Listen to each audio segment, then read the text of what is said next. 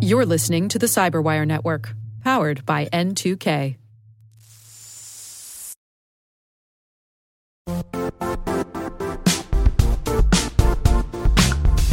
The IT world used to be simpler. You only had to secure and manage environments that you controlled. Then came new technologies and new ways to work. Now, employees, apps, and networks are everywhere. This means poor visibility, security gaps, and added risk. That's why Cloudflare created the first ever connectivity cloud. Visit cloudflare.com to protect your business everywhere you do business.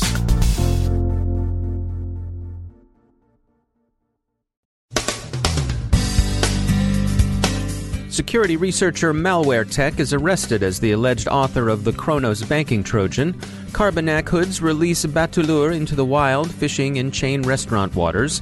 A long DDoS attack in China seems aimed at extortion. German elections prepare for Russian influence operations, but the novelty may have worn off Moscow's line.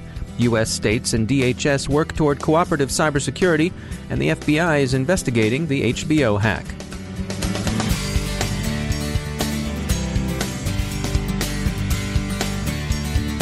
I'm Dave Bittner in Baltimore with your CyberWire summary for Friday, August 4th, 2017. It's said that what happens in Vegas stays in Vegas. Sometimes what goes on elsewhere stays in Vegas too, and sometimes it's you that does the staying. You'll recall that WannaCry was impeded back in May when its kill switch was inadvertently tripped by a security researcher who registered a domain name mentioned in WannaCry's code. That researcher, Marcus Hutchins, or MalwareTech as he likes to be known, enjoyed a minor hero's triumph and has taken a few victory laps since. The most recent lap was a small celebrity reception at DEF CON last week in Las Vegas. Unfortunately, on Wednesday, things went south in a hurry for Mr. Hutchins, age 23. The FBI picked him up and arrested him on a computer fraud and abuse charge. The Bureau was acting on an indictment a Wisconsin federal grand jury filed on July 11th of this year. The indictment alleges that sometime between July 2014 and July 2015, Hutchins and a conspirator, whose name has been redacted from the court documents made available publicly, advertised, sold, and received payment for the Kronos banking Trojan.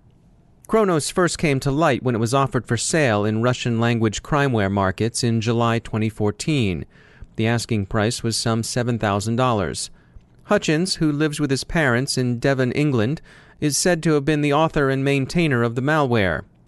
His name redacted co conspirator is alleged to have been the one who offered it for sale. Their preferred market was the recently shuttered Alphabay. The conspirators face six charges one of computer fraud, one of wiretapping or aiding wiretapping, one of accessing a computer without permission, and finally, three charges of creating and distributing wiretapping technology. Hutchins is expected to enter his plea in a Nevada courtroom today. The charges could add up to 40 years in Club Fed, although a sentence of between 5 to 10 years is thought likelier, should the innocent until proven guilty Mr. Hutchins eventually be convicted.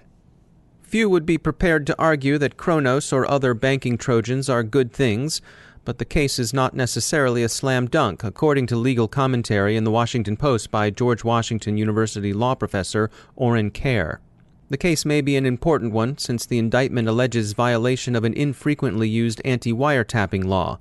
That law, 18 United States Code Section 2512, makes it a crime to make, sell, or advertise, quote, any electronic, mechanical, or other device, knowing or having reason to know that the design of such device renders it primarily useful for the purposes of the surreptitious interception of wire, oral, or electronic communications, The government's theory holds that devising and selling the malware count as purveying such a wiretapping device, and doing so with guilty knowledge that it will be used in a prohibited way.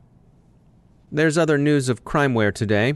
The hoods behind the familiar Carbanak Financial Advanced Persistent Threat are circulating another crimeware tool. Bateleur is being used against targets in the hospitality industry. Bateleur, which is distributed as the payload of a phishing email, is said to take screenshots and steal credentials.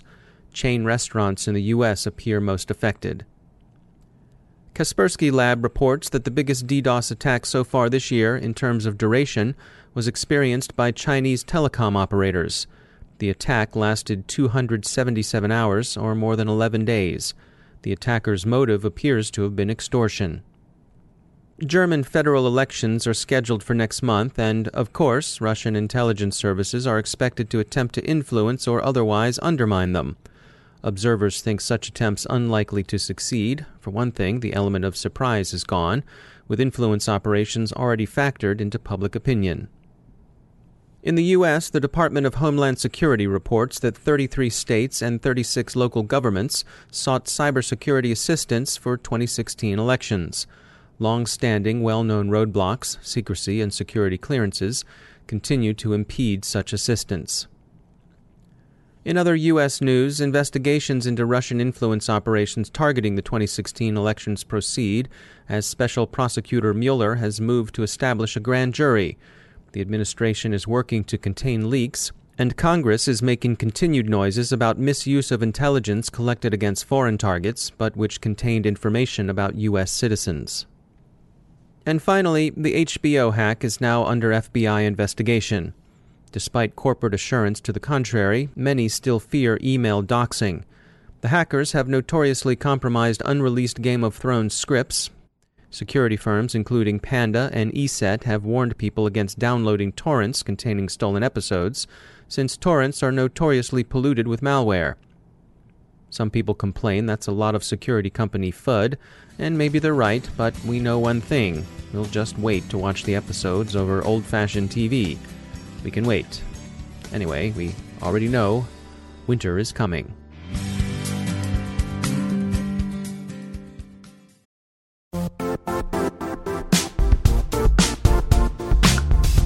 Now, a word from our sponsor, Zscaler, the leader in cloud security. Cyber attackers are using AI in creative ways to compromise users and breach organizations.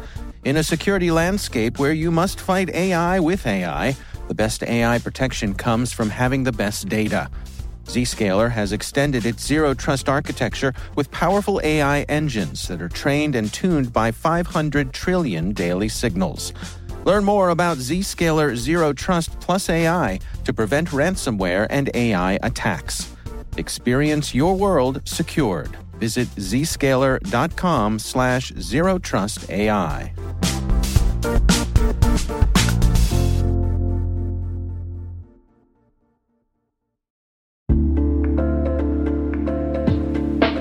Are lengthy security reviews pulling attention away from your security program? With the largest network of trust centers, Vanta can help you streamline security reviews to win customer trust, save time, and close deals fast. Proactively demonstrate security by showcasing key resources like your SOC 2 or ISO 27001 and provide real time evidence for passing controls. And when a security questionnaire is required, Vanta takes the first pass for you. Visit vanta.com slash cyber to take a self-serve tour. That's vanta.com slash cyber.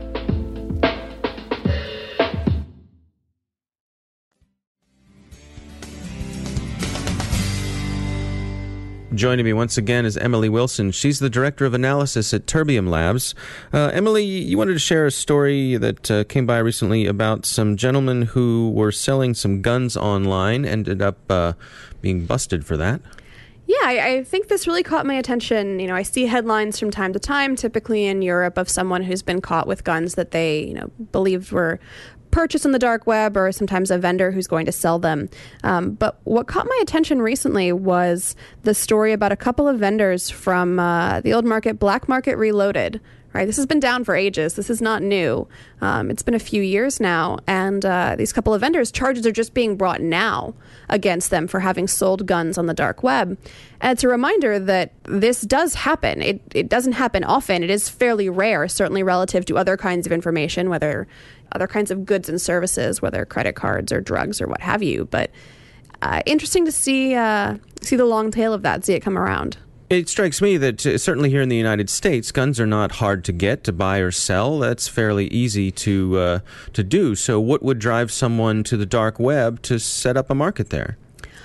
Yeah, I think that's interesting. I think uh, you know a couple of things that come to mind. Not everyone is buying and selling in the U.S., so you may have a situation where it's really easy to get your hand on guns here, but you know makes more sense to sell them elsewhere. Hmm. Uh, or you may have people for whatever reason who would prefer to transact in something like this on the dark web, whether they aren't sure how to tap into kind of a personal or local network. If if they can't purchase guns for some reason somewhere else and see this as a a good way to go about it, if if they think this is going to be safer, I think there are some similar arguments for uh, people who you know why would you choose to purchase drugs on the dark web. Guns are a little bit different, right? Most of these drugs are illegal, but I can certainly understand the appeal in theory of going through some sort of anonymous online service where it shows up at your door as opposed to needing to talk to that guy down the street. And yet, even being on the dark web, they attracted the attention of law enforcement. They do, they do. I saw something recently, uh, I think it came out of the UK. Signs of terrorism include, you know, activity on the dark web. So be careful using Tor. All right. Emily Wilson, thanks for joining us.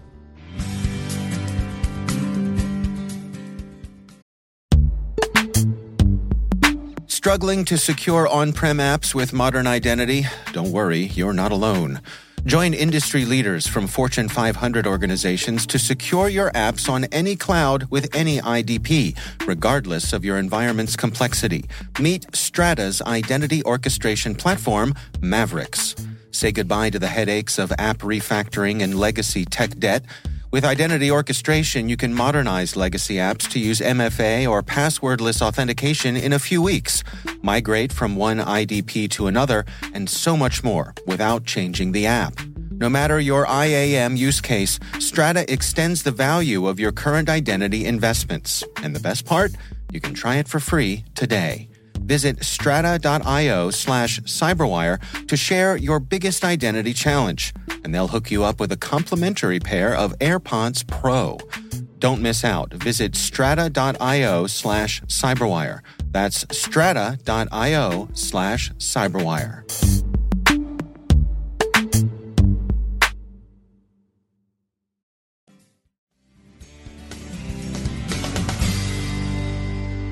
My guest today is William Saito. He's the special advisor to the Cabinet Office for the Government of Japan in charge of science and technology and information technology policy. The Summer Olympics are coming to Japan in 2020, and Mr. Saito has taken an active role in ensuring that Japan's cybersecurity posture is strong for the Games and beyond in the last six months, I think the uh, reality of the Olympics is really hitting us. And obviously, there are a lot of things where our cybersecurity bureau has revamped the new laws so that we coordinate, you know, various related agencies. So that not only is the IT aspect, but the OT aspects are covered synchronously.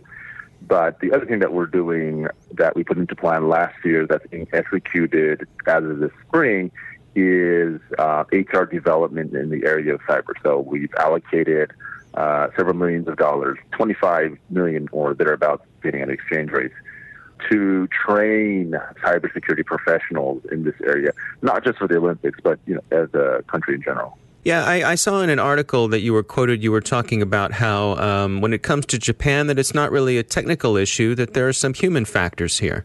Yeah, and I think that's actually true for a lot of countries. For a country like Japan, uh, we have a lot of great programmers. We have people that you know can, can quote unquote hack things and take things apart and are, are curious there. The issue that I see in many countries, but especially highlighted in countries like Japan, is the ability of the technical folks to communicate to the upper leadership and management types, and then vice versa.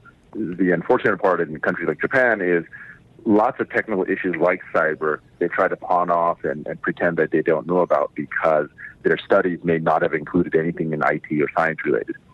So I'm finding that it's important to really cross pollinate between the sciences, aka the STEM people, and the humanities, aka the management leadership people, so that they can talk to each other. So they've established the uh, Industrial Cybersecurity Center of Excellence. Uh, tell us about that. Right. So obviously, we and most countries are lacking several thousands, if not tens of thousands, of cybersecurity professionals. And since they don't form overnight, we had to pick and choose. And the areas that we're focusing on with emphasis on the Olympics is the critical infrastructure that is either related or dependent on uh, cybersecurity. Every country defines critical infrastructure differently, but you could assume, you know, the electrical industry, the finance industry, and so on. The professionals there required to not only maintain the integrity of the system, to be able to respond correctly, and to put a, a defensive posture in place that management can agree on.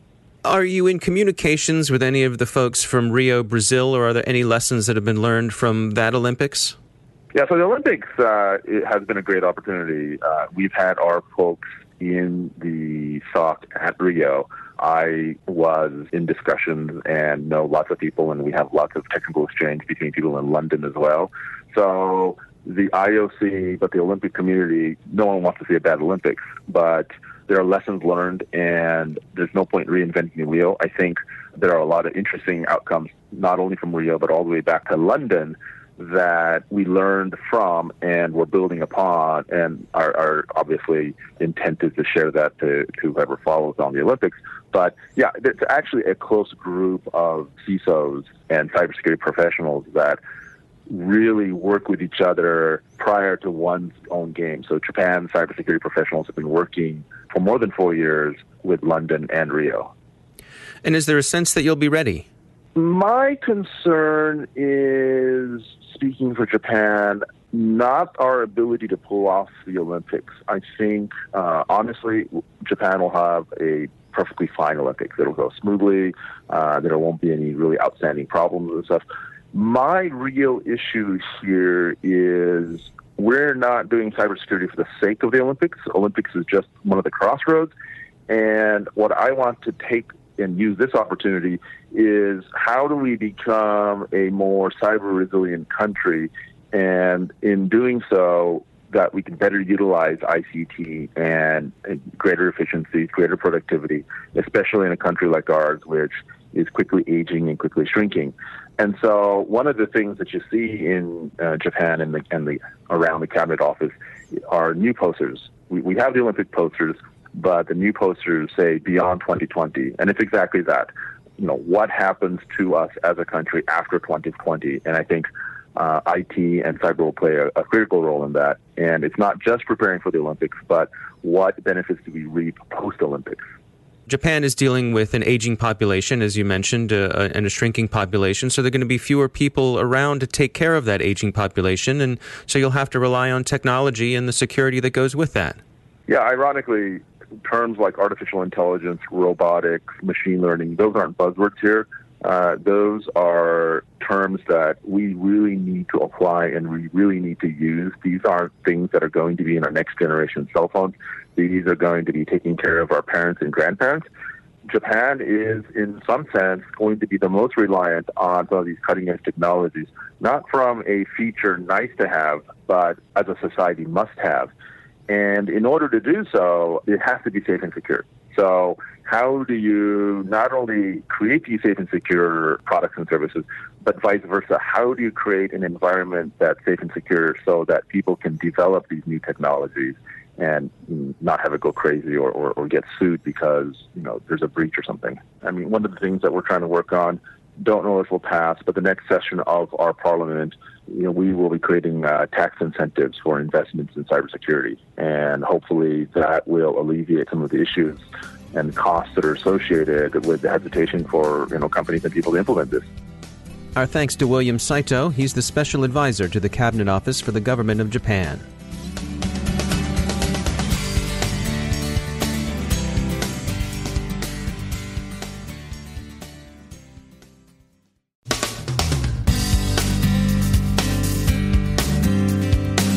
And that's the Cyberwire. We are proudly produced in Maryland by our talented team of editors and producers. I'm Dave Bittner. Thanks for listening.